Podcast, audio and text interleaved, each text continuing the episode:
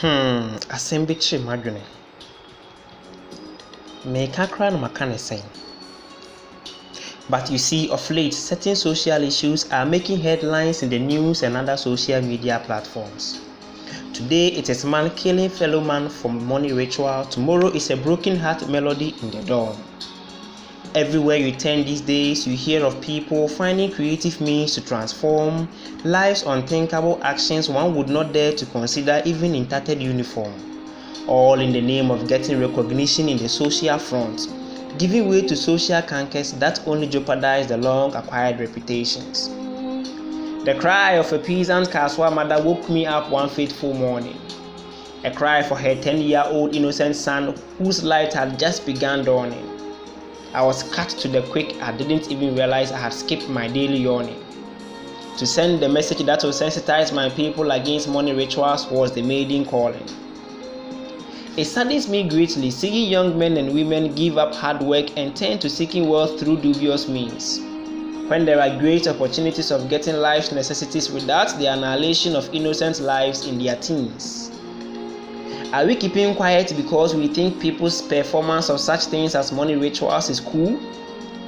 Or perhaps you think you'll be ridiculed and tagged by your neighbors as a fool. Maybe you are so bent on improving yourself to the neglect of whatever may happen to anyone, however they do. But I think coming together to seek an end to this canker will keep us all in the good, so that we do not refer to money ritualists as Yahoo boys just as prostitutes are now called slay queens.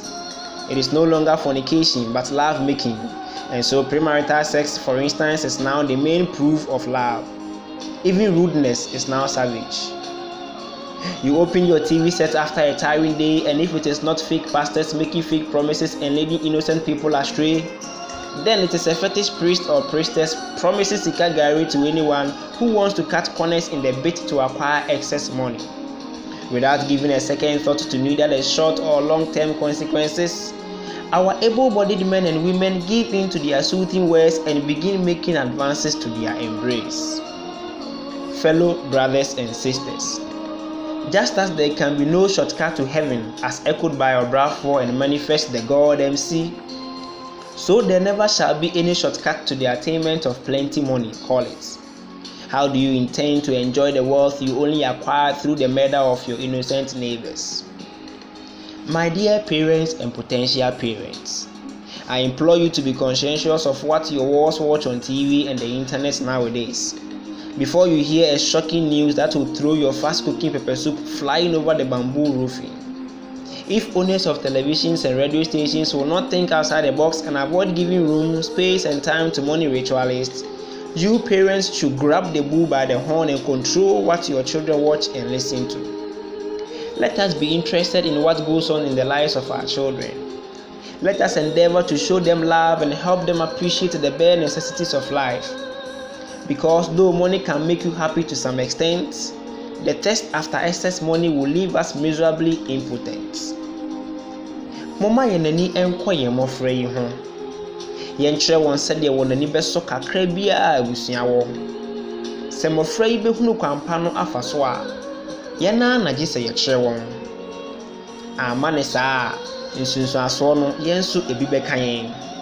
Ɛfiri sɛ sɛ ɛka ne ntini a ɛdan sɛ boɔ koraa ɛbɛka to. Be content with the bare necessities fellows. Happiness does not depend on the acquisition of excess money but the right disposition of character that possesses the sweetness of a delicious honey. See, if you kill your neighbor for sika gari today, whose beans are you going to enjoy it with? Stop money rituals.